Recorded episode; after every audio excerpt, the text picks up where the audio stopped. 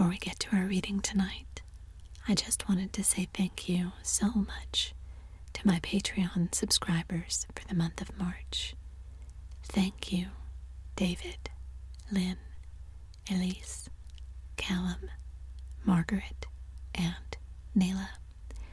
Your continued support is not only what helps me to keep upgrading and improving my equipment, but also what encourages me to keep recording these episodes for you week after week. Thank you so much for being a part of my Patreon and for your continued support and encouragement. Welcome back to my Relaxing Literature podcast. Tonight we're going to be continuing our reading of Little Women by Louisa May Alcott. And we are currently on chapter forty-six, Under the Umbrella. While Laurie and Amy were taking conjugal strolls over velvet carpets as they set their house in order and planned a blissful future, Mister Bhaer and Joe were enjoying promenades of a different sort along muddy roads and sodden fields. I always do take a walk toward evening, and I don't know why I should give it up, just because I happened to meet the professor on his way out, said Jo to herself, after two or three encounters, for though there were two paths to Meg's, whichever one she took, she was sure to meet him, either going or returning. He was always walking rapidly, and would never seem to see her until quite close, when he would look as if his short-sighted eyes had failed to recognize the approaching lady till that moment. Then, if she was going to Meg's, he always had something for the babies. If her face was turned homeward, he had merely strolled down to see the river and was just returning, unless they were tired of his frequent calls. Under the circumstances, what could Jo do but greet him civilly and invite him in? If she was tired of his visits, she concealed her weariness with perfect skill and took care that there should be coffee for supper, as Friedrich, I mean Mister Bhaer, doesn't like tea. By the second week, everyone knew perfectly well what was going on, yet everyone tried to look as if they were stone blind to the changes in Jo's face. They never asked why she sang about her work, did up her hair three times a day, and got so blooming with her evening exercise, and no one seemed to have the slightest suspicion that Professor Bhaer, while talking philosophy with the father, was giving the daughter lessons in love. Jo couldn't even lose her heart in a decorous manner, but sternly tried to quench her feelings, and failing to do so, led a somewhat agitated life. She was mortally afraid of being laughed at for surrendering after her many and vehement declarations of independence. Laurie was her especial dread, but thanks to the new manager, he behaved with praiseworthy propriety, never called Mister Bhaer a capital old fellow in public, never alluded in the remotest manner to Jo's improved appearance, or expressed the least surprise at seeing the professor's hat on the Marches' table nearly every evening. But he exulted in private and longed for a time to come when he could give Jo a piece of plate with a bear and a ragged staff on it as an appropriate coat of arms. For a fortnight, the professor came and went with lover-like regularity. Then he stayed away for three whole days and made no sign, a proceeding which caused everybody to look sober, and Jo to become pensive at first, and then, alas for romance, very cross. Disgusted, I dare say, and gone home as suddenly as he came. It's nothing to me, of course, but I should think he would have come and bid us goodbye like a gentleman, she said to herself with a despairing look at the gate as she put on her things for the customary walk one dull afternoon. "You'd better take the little umbrella, dear. It looks like rain," said her mother, observing that she had on her new bonnet, but not alluding to the fact. "Yes, Marmee. Do you want anything in town? I've got to run in and get some paper," returned Jo, pulling out the bow under her chin before the glass as an excuse for not looking at her mother. Yes, I want some twilled silesia, a paper of number nine needles, and two yards of narrow lavender ribbon. Have you got your thick boots on and something warm under your cloak? I believe so, answered Joe absently. If you happen to meet Mister Bhaer, please bring him home to tea. I quite long to see the dear man, added Missus March. Joe heard that, but made no answer, except to kiss her mother and walk rapidly away, thinking with a glow of gratitude, in spite of her heartache, how good she is to me. What do girls do who haven't any mothers to help them through their troubles? The dry goods stores were not down among the counting houses, banks, and wholesale ware rooms where gentlemen most do congregate, but Jo found herself in that part of the city before she did a single errand, loitering along as if waiting for someone, examining the engineering instruments in one window and samples of wool in another, with most unfeminine interest, tumbling over barrels, being half smothered by descending bales, and hustled unceremoniously by busy men who looked as if they wondered how the deuce she got there. A drop of rain on her cheek recalled her thoughts from baffled hopes to ruined ribbons, for the drops continued to fall, and being a woman as well as a lover, she felt that, though it was too late to save her heart, she might save her bonnet. Now she remembered the little umbrella, which she had forgotten to take in her hurry to be off, but regret was unavailing, and nothing could be done but borrow one or submit to drenching. She looked up at the lowering sky, down at the crimson bow already flecked with black, forward along the muddy street, then one long, lingering look behind at a certain grimy warehouse with Hoffman, Schwartz, and Company over the door, and said to herself with a sternly reproachful air, "It serves me right. What business had I to put on all my best things and come philandering down here, hoping to see the professor? Joe, I'm ashamed of you. No, you shall not go there to borrow an umbrella or find out where he is from his friends. You shall trudge away and do your errands in the rain, and if you catch your death and ruin your bonnet, it's no more than you deserve. Now then." With that, she rushed across the street so impetuously that she narrowly escaped annihilation from a passing truck, and precipitated herself into the arms of a stately old gentleman who said, "I beg pardon, ma'am," and looked mortally offended. Somewhat daunted, Jo righted herself, spread her handkerchief over the devoted ribbons, and putting temptation behind her, hurried on, with increasing dampness about the ankles and much clashing of umbrellas overhead. The fact that a somewhat dilapidated blue one remained stationary above the unprotected bonnet attracted her attention, and looking up, she saw Mister Bhaer looking down. "I feel to know the strong-minded lady who goes so bravely under many horse noses and so fast through much mud. What do you down here, my friend?" "I'm shopping."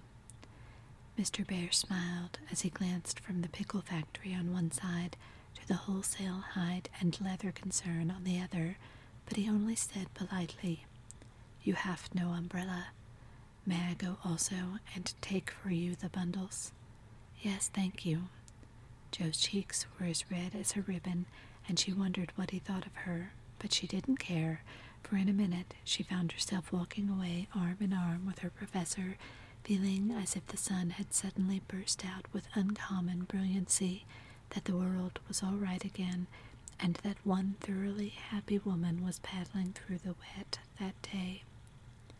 "We thought you had gone," said Jo hastily, for she knew he was looking at her. Her bonnet wasn't big enough to hide her face, and she feared he might think the joy it betrayed unmaidenly. "Did you believe that I should go with no farewell to those who have been so heavenly kind to me?"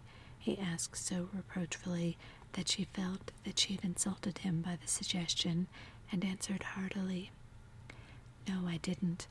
I knew you were busy about your own affairs, but we rather missed you, father and mother especially." "And you?" "I'm always glad to see you, sir."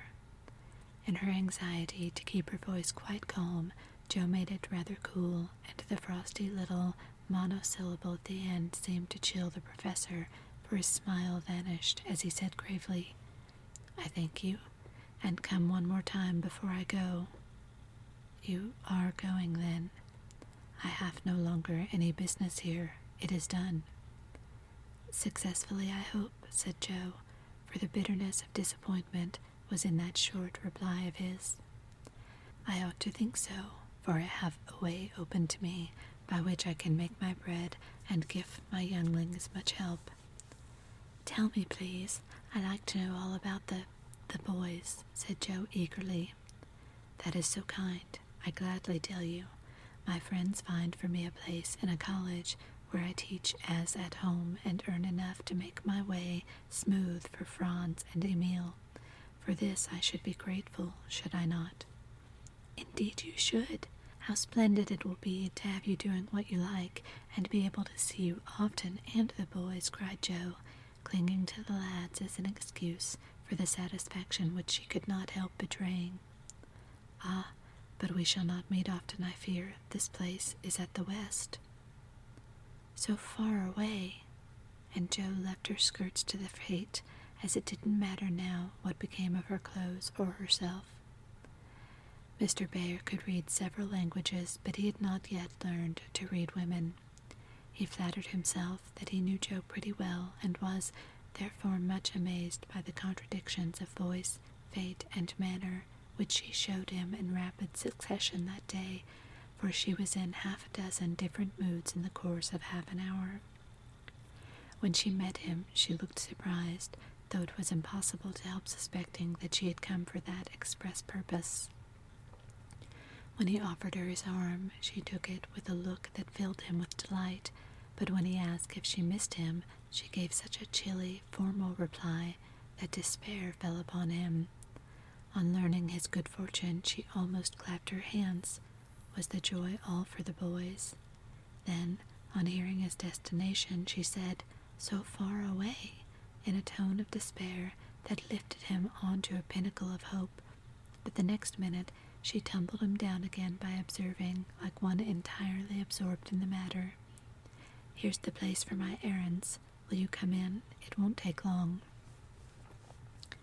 Jo rather prided herself upon her shopping capabilities, and particularly wished to impress her escort with the neatness and dispatch with which she would accomplish the business.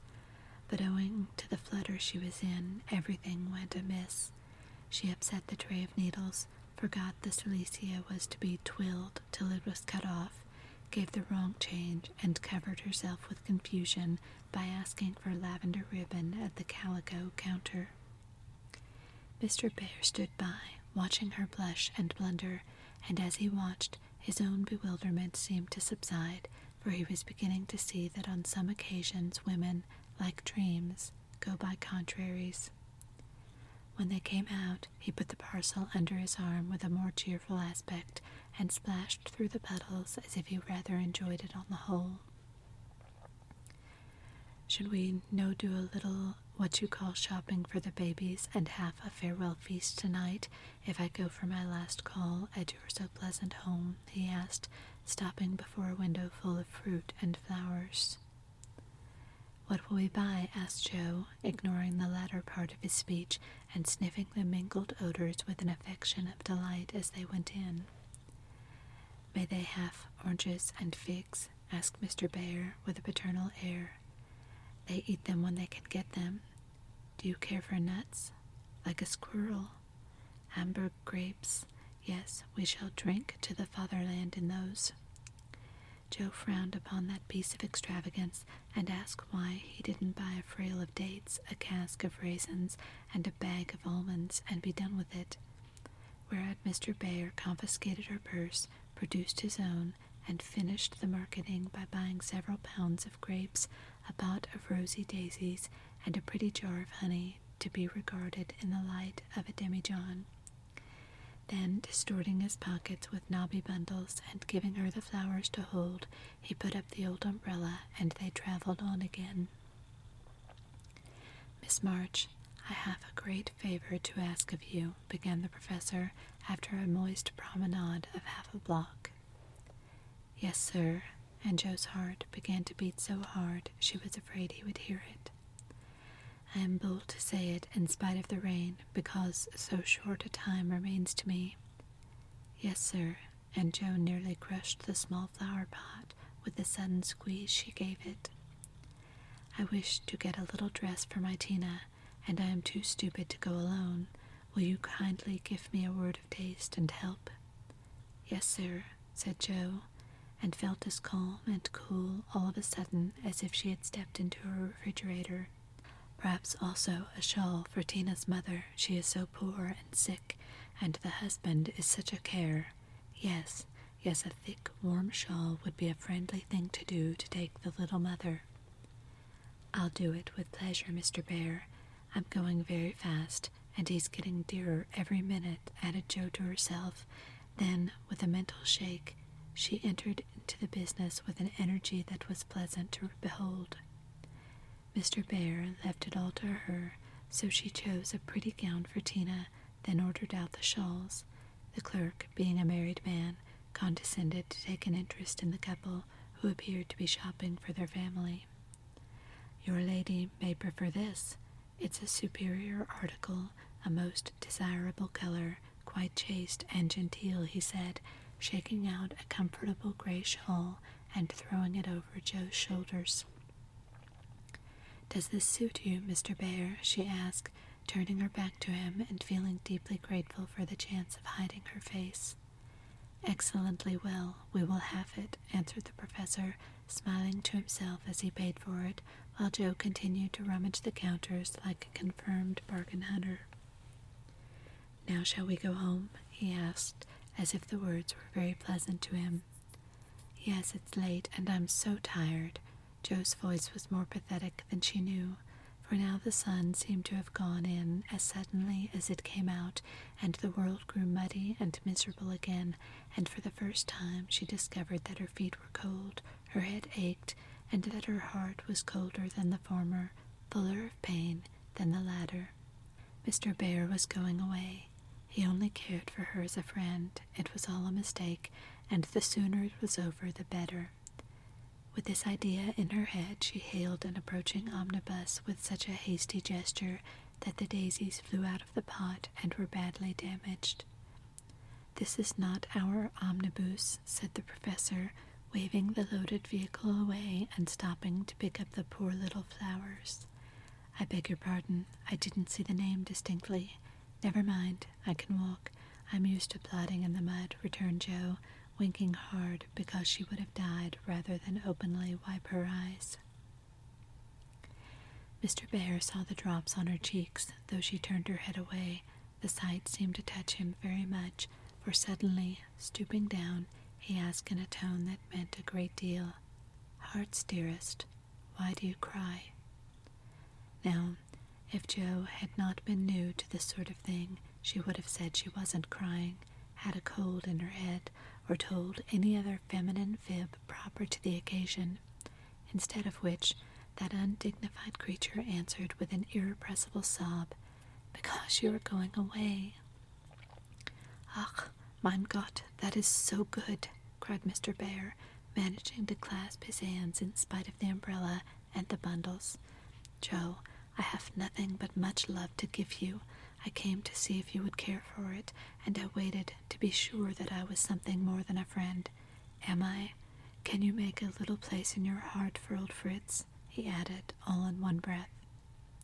"Oh, yes," said Joe, and he was quite satisfied, for she folded both her hands over his arm and looked up at him with an expression that plainly showed how happy she would be to walk through life beside him, even though she had no better shelter than the old umbrella if he carried it.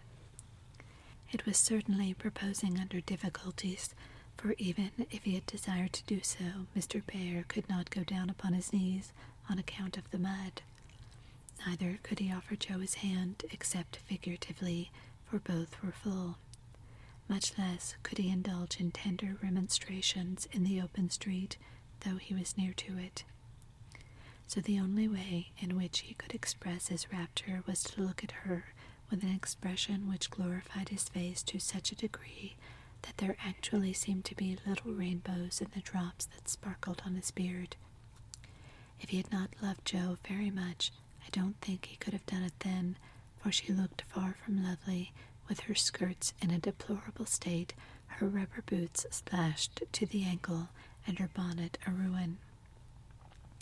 Fortunately, Mister Bhaer considered her the most beautiful woman living, and she found him more Jove-like than ever, though his hat brim was quite limp with the little rills trickling thence upon his shoulders, for he held the umbrella all over Jo, and every finger of his gloves needed mending. Passers-by probably thought them a pair of harmless lunatics, for they entirely forgot to hail a bus and strolled leisurely along, oblivious of deepening dusk and fog. Little they cared for what anybody thought, for they were enjoying the happy hour that seldom comes but once in any life, the magical moment which bestows youth on the old, beauty on the plain, wealth on the poor, and gives human hearts a foretaste of heaven.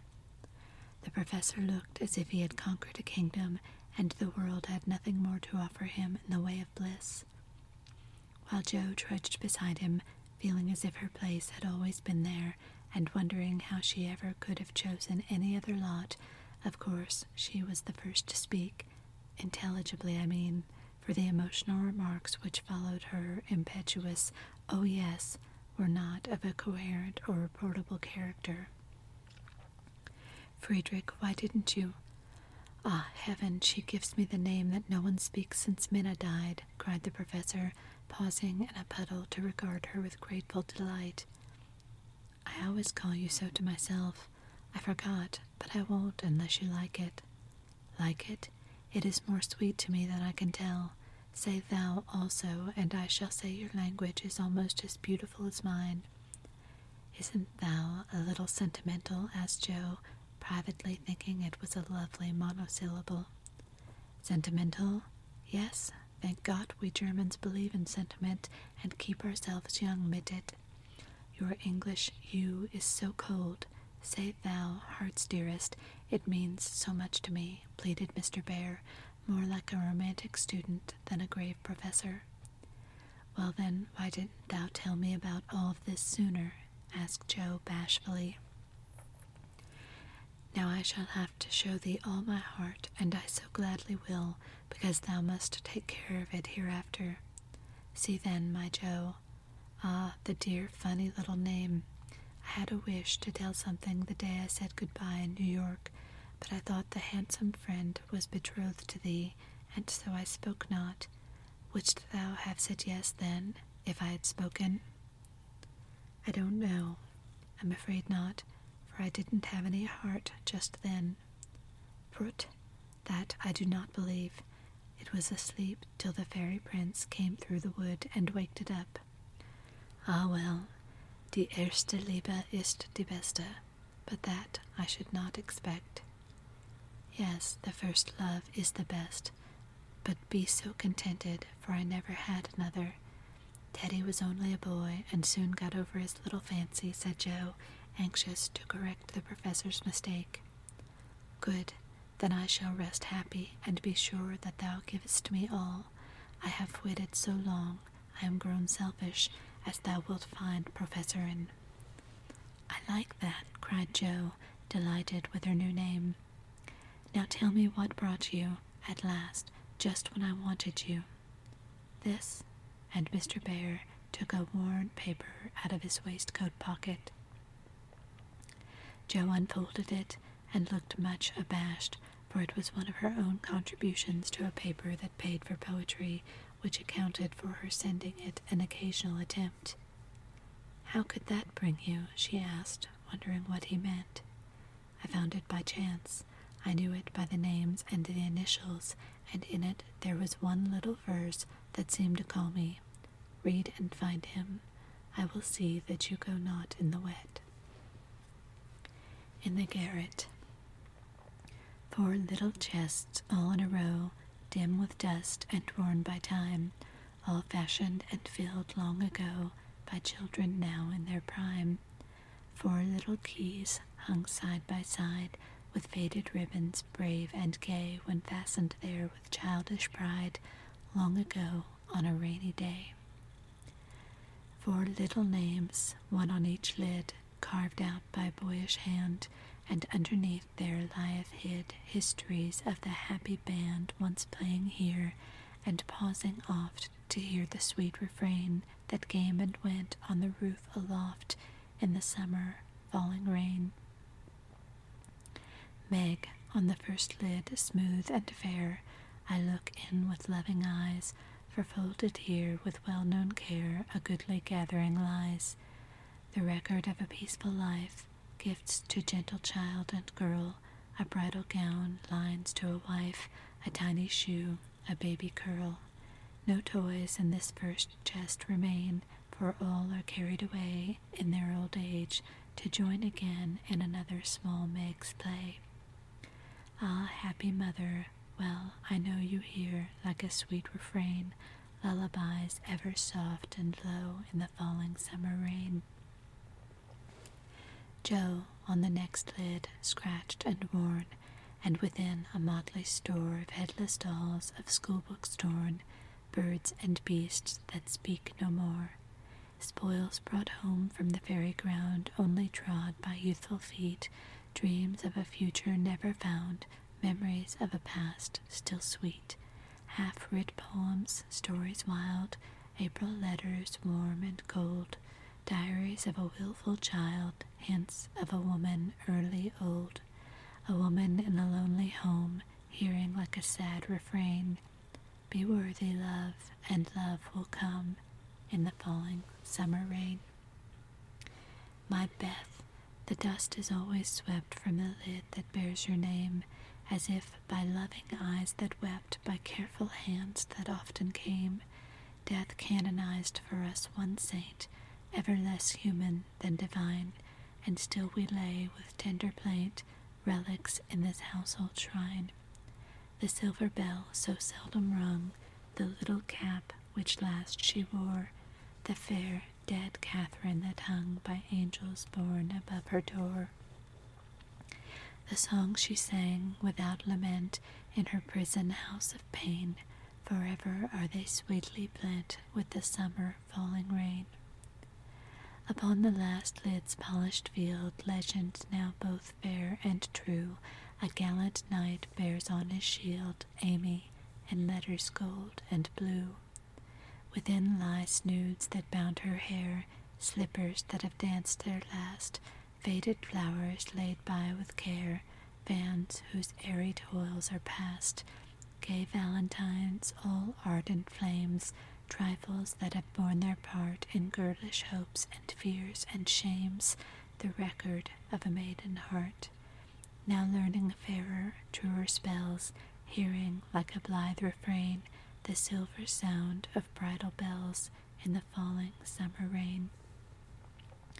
Four little chests all in a row, dim with dust and worn by time, four women taught by weal and woe to love and labor in their prime, four sisters parted for an hour, none lost, only one gone before, made by love's immortal power, nearest and dearest evermore. Oh, when these hidden stores of ours lie open to the Father's sight, may they be rich in golden hours, deeds that show fairer for the light, lives whose brave music long shall ring like a spirit stirring strain, souls that shall gladly soar and sing in the long sunshine after rain. It's very bad poetry, but I felt it when I wrote it, one day when I was very lonely and had a good cry on a rag bag. I never thought it would go where it could tell tales, said Joe, tearing up the verses the professor had treasured so long.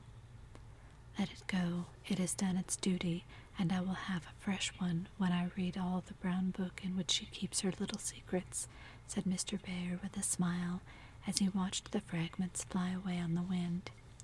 Yes, he added earnestly, I read that, and I think to myself, She has a sorrow. She is lonely. She would find comfort in true love. I have a heart full, full for her. Shall I not go and say, if this is not too poor a thing to give for what I shall hope to receive, take it in God's name? And so you came to find that it was not too poor, but the one precious thing I needed, whispered Joe.